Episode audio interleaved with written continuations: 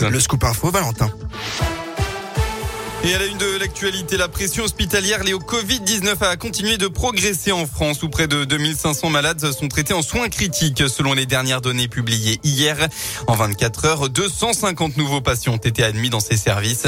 Cet indicateur clé au plus haut depuis le mois de juin dernier connaît une hausse continue depuis l'arrivée cet automne de la cinquième vague de la pandémie en France.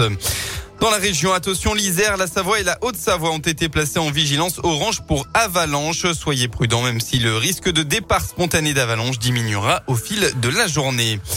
Dans la Loire, c'est un, cette intervention un peu particulière des pompiers ligériens ce vendredi après-midi.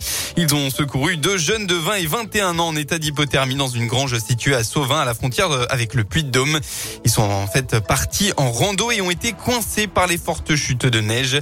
Une équipe de secours spécialisée est allée les chercher en raquette. Finalement, les deux randonneurs ont pu repartir chez eux indemnes.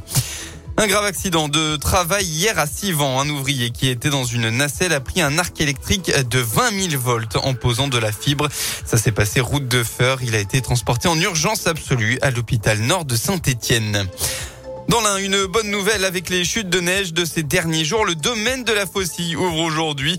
Les autres domaines de la station Montjura, à savoir les Légrosés et Montières, ouvriront dans une semaine.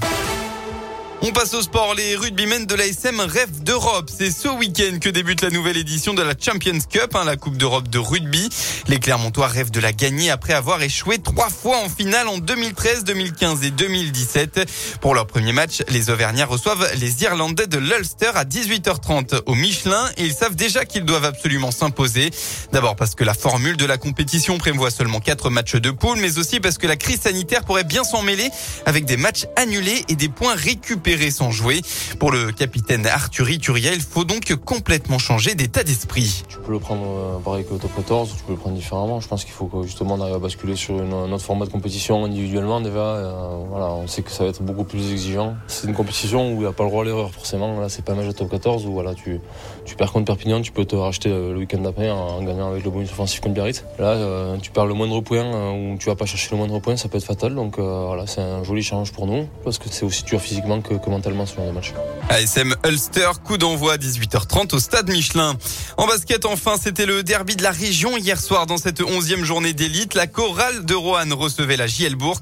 Eh bien, ce sont les Roannais qui se sont imposés. Score final 91 à 89. Un score serré dans un match où les Bressans sont revenus au score par deux fois après avoir été distancés. Mais ça n'aura pas suffi pour enchaîner une troisième victoire d'affilée. Bourg-en-Bresse est donc dixième au classement, tandis que Roanne monte à la septième place, revigoré après cette quatrième victoire de suite. Merci